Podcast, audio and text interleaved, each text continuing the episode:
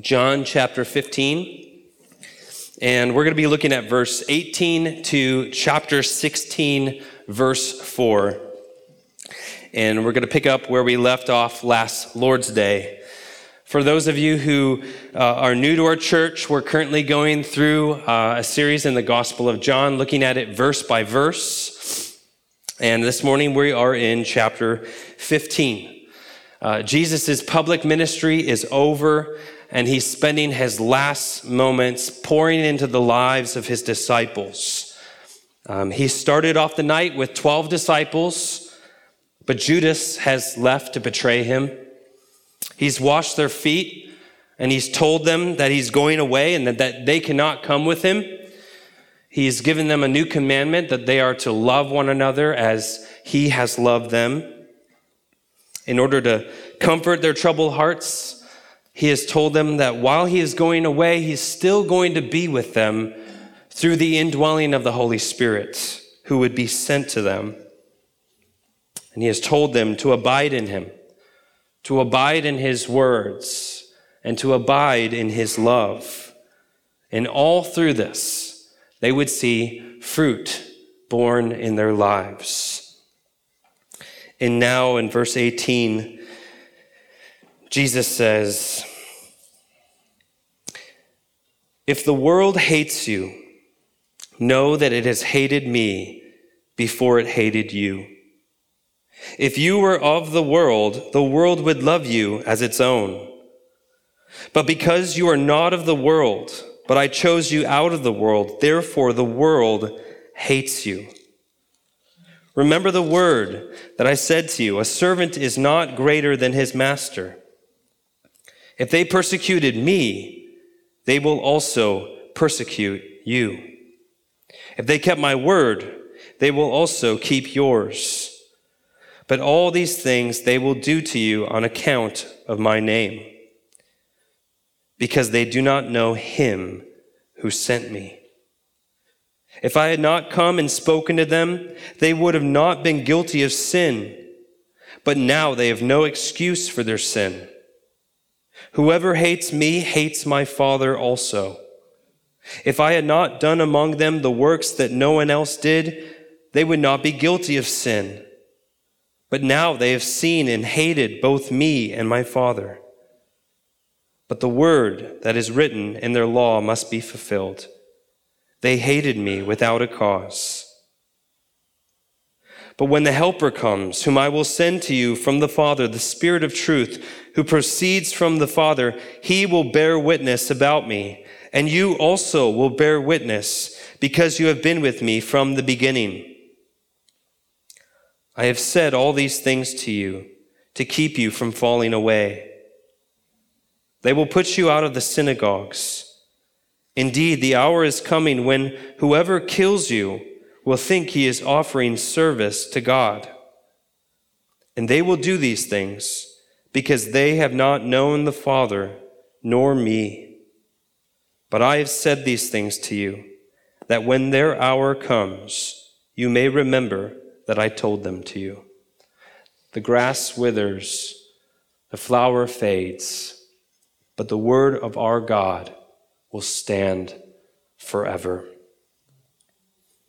If you are here this morning and you are a follower of Jesus Christ, I want you to hear this loud and clear. The world hates you.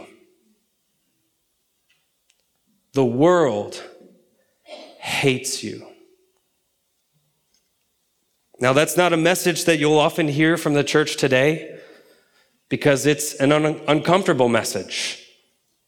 Many churches only want to focus on the positive aspects of Christianity. But these are the plain words of Jesus. In these verses, Jesus is preparing his disciples. He's told them that he's going to go away.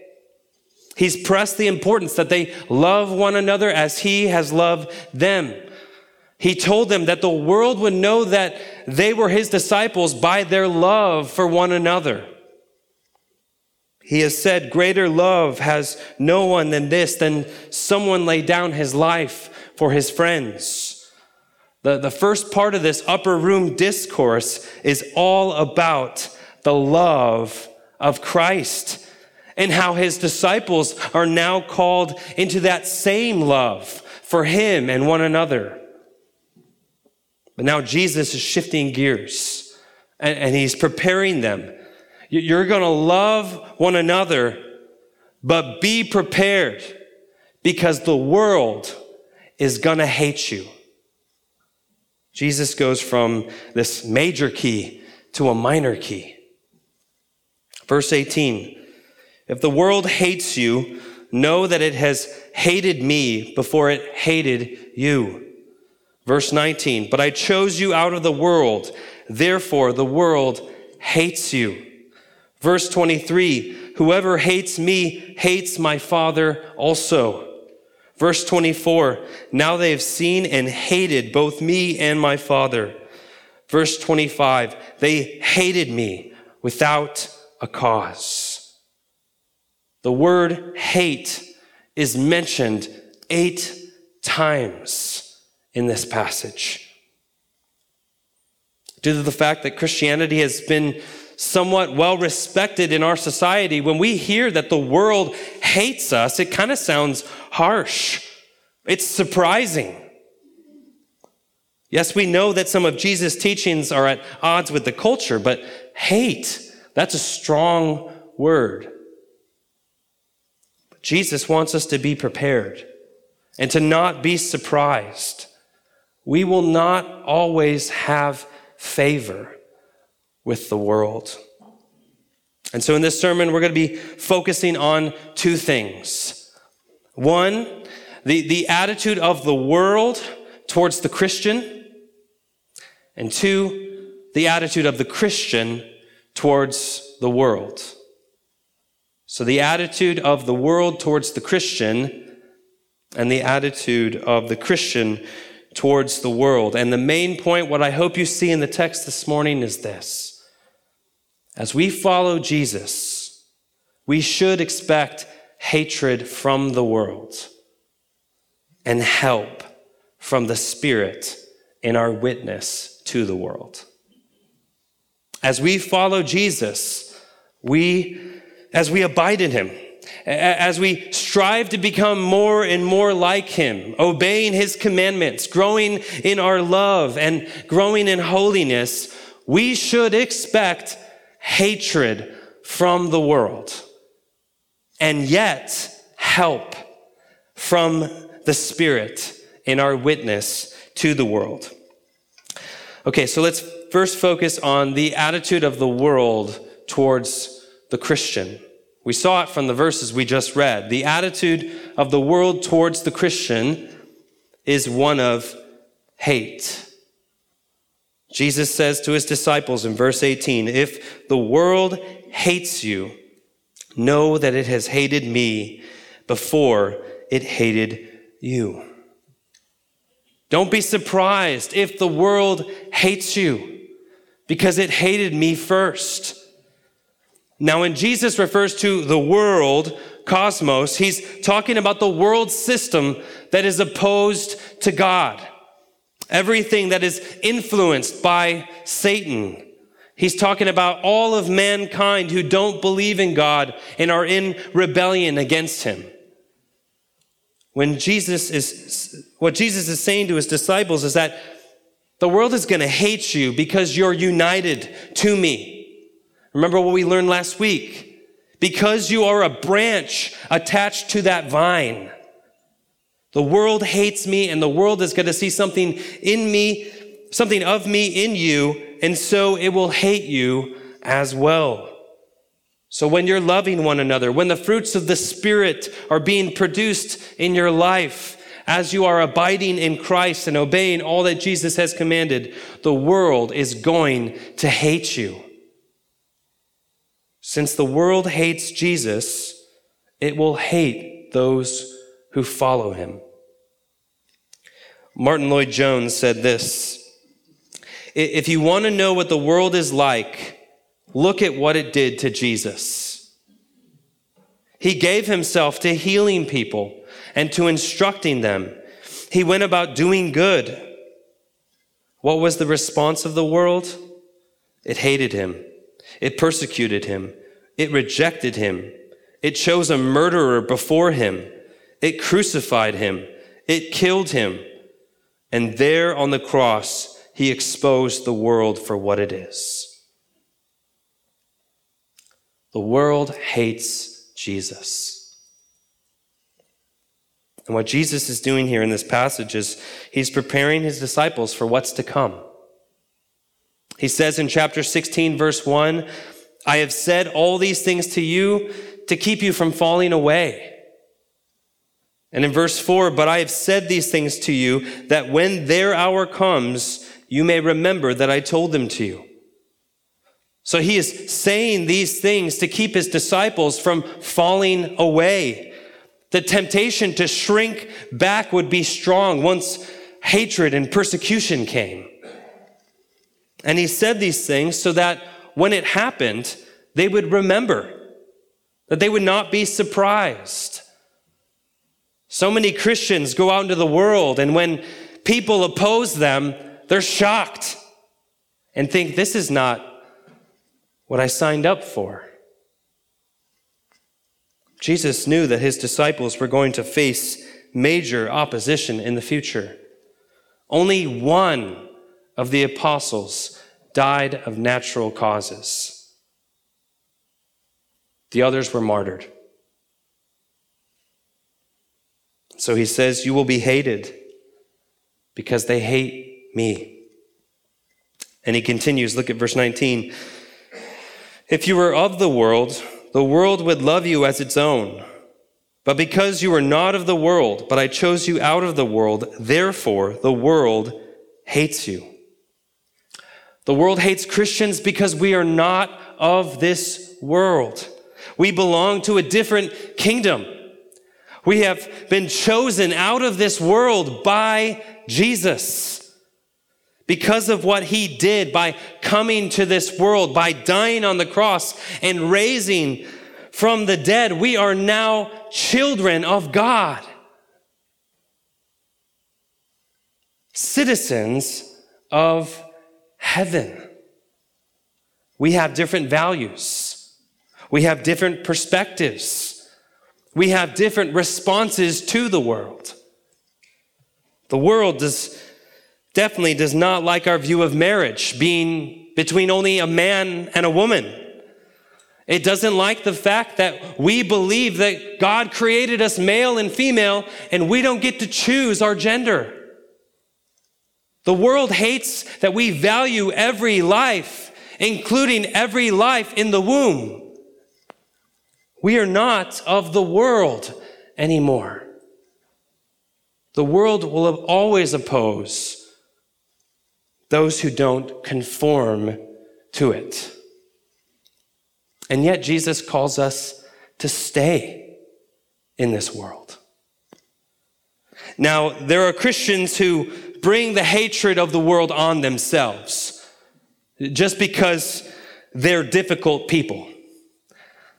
That they're unloving to their neighbors and they have this attitude of, I am better than you. That's not who we're talking about. And yet there's another extreme where there's this desire to make Christianity likable to the world.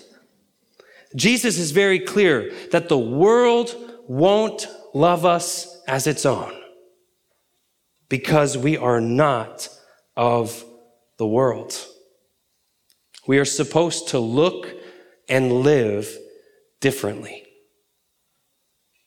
The message we proclaim is offensive to the world. The gospel message starts off with the bad news that the world does not want to hear. That we are all sinners who deserve wrath and hell. None of us are good people, and there's nothing we can do to save ourselves. It's only by the grace of God that men and women and boys and girls are saved. Our sin problem is so bad that it took God's only Son to die on our behalf to save and redeem us. Jesus says, If you were of the world, the world would love you as its own. If everyone loves you and loves everything you stand for in this fallen world, then you might need to stop and think if you're faithfully living for Jesus. The one whom the world hates. Does anyone hate anything you stand for? Anything you believe in? Now, not everyone is going to hate you, so I don't want you leaving here this morning and thinking that everyone's out to get you, everyone's against you. Proverbs 16:7 says, "When a man's ways please the Lord, he even makes his enemies to be at peace with him." So there will be times when God graciously allows you to live amongst the world and be at peace. But you need to know that hatred from the world is a real possibility for every Christian in this room. At some point in your life, you will feel the hatred of the world if you are faithfully, truly following Jesus. But the world does not stop at hatred. You will be persecuted. Look at verse 20. Remember the word that I said to you a servant is not greater than his master. If they persecuted me, they will also persecute you. If they kept my word, they will also keep yours. Back in chapter 13, Jesus had just washed his disciples' feet, and he said in verse 14, If I then, your Lord and teacher, have washed your feet, you also ought to wash one another's feet. And then he says in verse 16, Truly, truly, I say to you, a servant is not greater than his master. And he says this to them because he wanted them to follow his example in humility. And here in chapter 16, he uses that phrase again. In verse 20, or in chapter 15, sorry. Remember the word that I said to you a servant is not greater than his master. If they persecuted me, they will also persecute you. He says, Remember that I told you that a servant is not greater than his master. And instead of talking about humility here, he's talking about hostility. If the world persecuted me, don't expect that it won't happen to you. Now, persecution is a broad word. In the New Testament, it can refer to physical violence, assault, death, but it can also refer to opposition of any kind. In Matthew chapter 5, verses 10 and 11, Jesus says, Blessed are those who are persecuted for righteousness' sake, for theirs is the kingdom of heaven. Blessed are you when others revile you and persecute you and utter all kinds of evil against you falsely on my account. So persecution can be very broad. Insults can be made against you because you're a Christian. You could lose your job because you're a Christian. Things could be said about you that are false. In 1937, Dietrich Bonhoeffer wrote in his book, The Cost of Discipleship, suffering is the badge of the Christian. Martin Luther said, suffering is one of the marks of the true church. In the 1970s, 90% of Christians in Cambodia were killed under the direction of the dictator Pol Pot. 5,621 Christians were killed for their faith last year.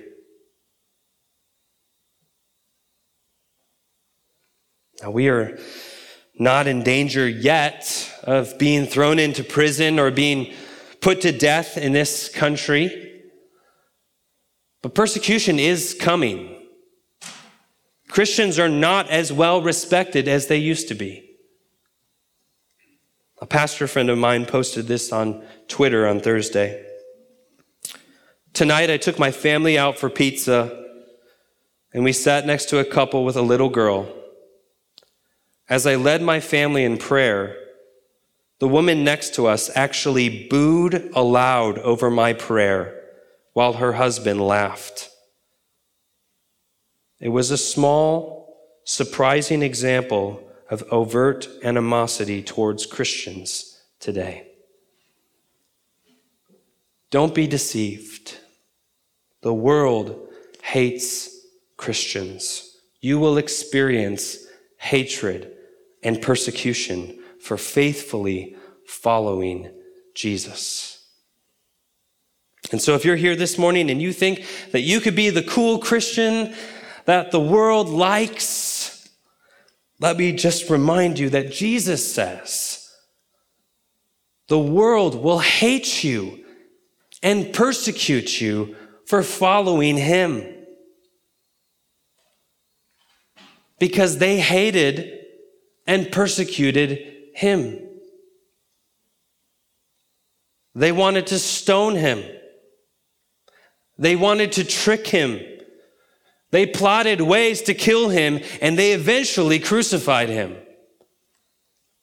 Never was anyone so hated as Jesus was. And that's the master. We're the servants. You're not going to get better treatment. And I know it's hard because we want to be liked. We want acceptance. We don't want to be despised. But we need to come to terms with this now so that when it does happen, we're not shaken by it. Paul writes in 2 Timothy 3:12, all who desire to live a, a godly life in Christ Jesus will be persecuted.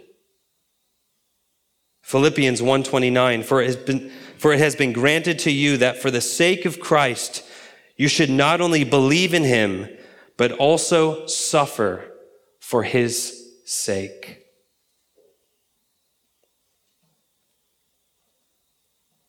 And yet, we have so much comfort in knowing that while we may be rejected by the world, Jesus himself chose us out of the world. He chose us. We are a chosen people. He redeemed us by his blood. He saved us from our sins. He brought us from death to life. And he promises eternal life with him forever. And so while the world may hate us, we are deeply loved by God. But what's the problem with this world?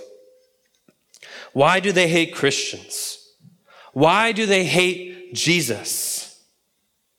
Well, Jesus tells us. He says, because he exposed their sin and because they don't know God. Look at verses 21 to 25. But all of these things, hatred from the world, persecution, but all of these things they will do to you on account of my name because they do not know him who sent me. If I had not come and spoken to them, they would have not been guilty of sin. But now they have no excuse for their sin. Whoever hates my father also, or whoever hates me, hates my father also. If I had not done among them the works that no one else did, they would not be guilty of sin. But now they have seen and hated both me and my father. But the word that is written in their law must be fulfilled. They hated me without a cause. Now, the world likes to give us the impression that it hates the gospel and God and Jesus and Christians because the whole thing is unreasonable. But that's not true. They hate Jesus because he exposes their sin. What Jesus says in these verses is really simple. He says that what he has said, his words, and the things that he has done, his works, those together condemn the world. And in verse 21, he says, They're going to treat you this way because they do not know him who sent me. They don't know God. Jesus has come by his words and his works to reveal God to them. John 1:18 No one has ever seen God. The only God who is at the Father's side, Jesus, has made him known. When Jesus came and by the words that he spoke and the words that he did, he revealed the Father. He revealed God. And as he did this, the sins of the world were exposed. And the world responded with hatred toward the Father and toward the Son. Now, Jesus says in these verses, they would not have been guilty of sin if I had not come and spoken to them. Just want to clarify, he doesn't mean that before he came, people were sinless. The wrath of God is on all. From Genesis 3 onward, sin has separated man, and the punishment for sin is death. But what Jesus means when he says this is that when he came and said what he said and did what he did, he brought sin to light. And that's why when someone's doing something in the darkness and then another person comes on or comes in that room and turns on the light, they hate the light. Jesus says in John chapter 3, verses 19 to 20, and this is the judgment. The light has come into the world, and people love the darkness rather than the light because their works were evil. For everyone who does wicked things hates the light and does not come to the light, lest his works should be exposed. And so, by the words he had spoken and the works that he had done, he brought sin to light. By revealing how people should live and by loving everyone, Jesus exposed the corruption of man, and they hated him for it. And so we should expect to be hated today for the same reason. As we grow in Christ and we start looking and living more and more like Him, our lives will convict them of their guilt. And Jesus says that this hatred and persecution can also come from inside the church. Look at chapter 6, verses 2 and 3. They will put you out of the synagogues. Indeed, the hour is coming when whoever kills you will think he is offering service to God. And they will do these things because they have not known the Father nor me. So, being put out of the synagogue uh, wasn't like a church voting a member out of membership. It was way more significant than that. It had significant impact on someone's entire life. You would lose your job. You would be isolated from society. And that's what happened. The apostles were kicked out of the places of worship for preaching Christ. And Jesus says that the hour is coming when whoever kills you will think he is worshiping God. Where in the Bible do we see an example of this?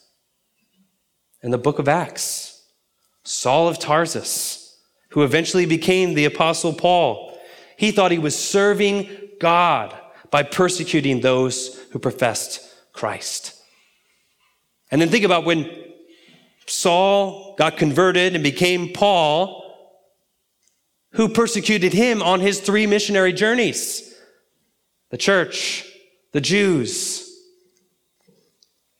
Persecution from inside the church has happened all throughout history. The 17th century Catholics murdered Protestant pastors who were going from France to Calvin's Geneva. The average lifespan of a Protestant pastor going from France to Geneva during the time of the Reformation was six months.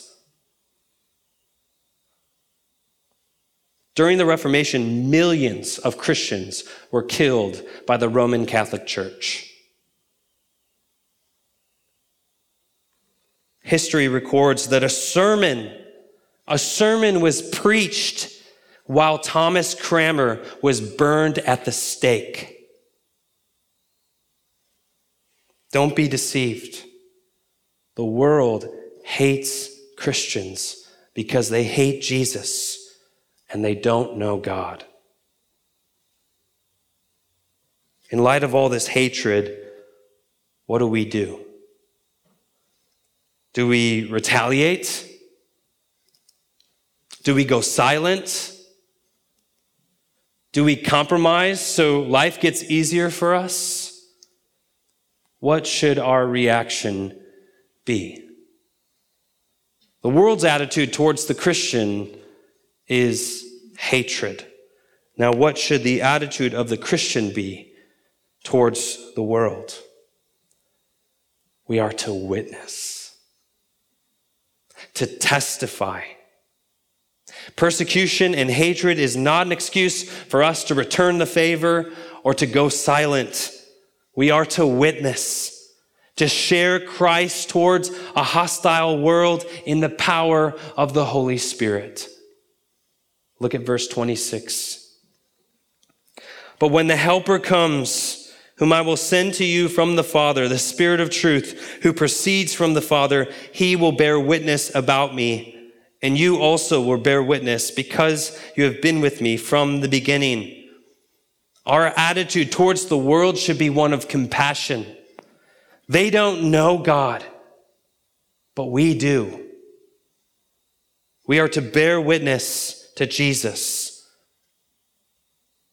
But Jesus here tells us that we're not alone. He says, But when the Helper comes, the Holy Spirit, the Spirit of truth, He will bear witness about me. Jesus says the primary evangelist is the Holy Spirit. The, the great Scottish preacher Eric Alexander said this God the Father sends the Spirit to witness, and then we witness in the wake of the Spirit's witness we witness in the wake of the Spirit's witness. And this needs to be the case because only the Holy Spirit can open the blind eyes of men and women to the truth about Jesus. Only the Holy Spirit can create a desire for Christ in the hearts of those who are rebels towards Him. Only the Holy Spirit can take those who are dead in their sins and trespasses and give them new life. The Spirit testifies. But we also testify. We don't just sit back and let the Spirit do all the work. We testify in the wake of the Holy Spirit. He's the primary, the primary evangelist. And Jesus says, because he's in you, you will also bear witness. Now, Jesus is saying this to the men who were going to turn the world upside down by preaching the gospel. They were going to lay down their lives for the sake of the gospel. All of you who are Christians this morning, you are sitting here today because these 11 disciples who Jesus equipped in that upper room went out and they boldly made the gospel known in the midst of a world that hated them. We see all what Jesus says here come to light in the book of Acts and the rest of the New Testament. And yet, Jesus is not only talking to them. He's also speaking to us as well. He says, I've left you in the world for a reason. Later on, he will pray that his disciples be in the world, but not of it. And being in the world is not just so that we, we live here and flee the darkness, but we are sent by Jesus to witness to others that they would come out of darkness and experience his marvelous light. It's not enough to just be convinced of the truth. We have been commissioned by Jesus himself to seek out others and tell them about him. Jesus says, You also will bear witness. And so, my question to you this morning are you witnessing to others about Jesus? Throughout the week, are you talking to people about Jesus? If you're a Christian, you should be bearing witness about the one who saved you. Even in the midst of hatred and persecution. The Holy Spirit has been sent to enable us to keep believing in the midst of the world's hatred. And He's been sent also to help us as we witness. Jesus says, I'm going to send the Spirit of truth. He's going to witness about me, and you're going to witness about me. And the people of the world who hate you, because they hate me, some of them are going to come to know me.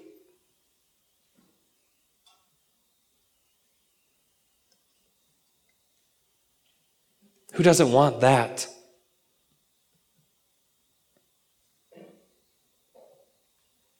Talk to people about Jesus bear witness to him. And don't be surprised if the world hates you because it hated him. He was mocked and beaten and humiliated and nailed to a wooden cross. Jesus loved those who hated him. Our God so loved who? The world. That he gave his only Son. And on the cross, Jesus redeems a people out of love from a hateful world. He suffered the world's greatest hatred in order to save us. don't think you'll ever be smart enough or cool enough or funny enough or accomplished enough to evade the world's hatred. We can't avoid suffering. We can't avoid opposition. We will be hated. We will be persecuted. Remember, Jesus has said these things to us to keep us from falling away and that you would not be surprised, but that you would remember that He said it would happen. And when it happens, continue witnessing about Jesus. What we desperately need in these days is to see men and women live and witness for Christ, whether that means suffering or glory. As we follow Jesus, we should expect hatred from the world and help from the Spirit in our witness to the world. Let's pray.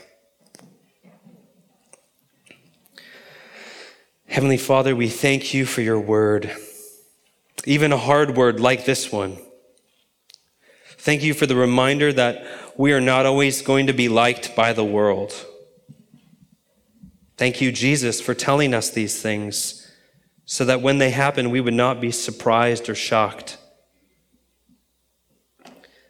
Please remove from us the desire to be accepted by the world. Remove from us the fear of man and replace it with the fear of God. Help us to be faithful in our witness to you we're thankful for the Spirit who witnesses before us and who is at work within us. Guard us from falling away. May we respond to that hatred with love as we testify to the Lord Jesus. We pray these things in His name. Amen.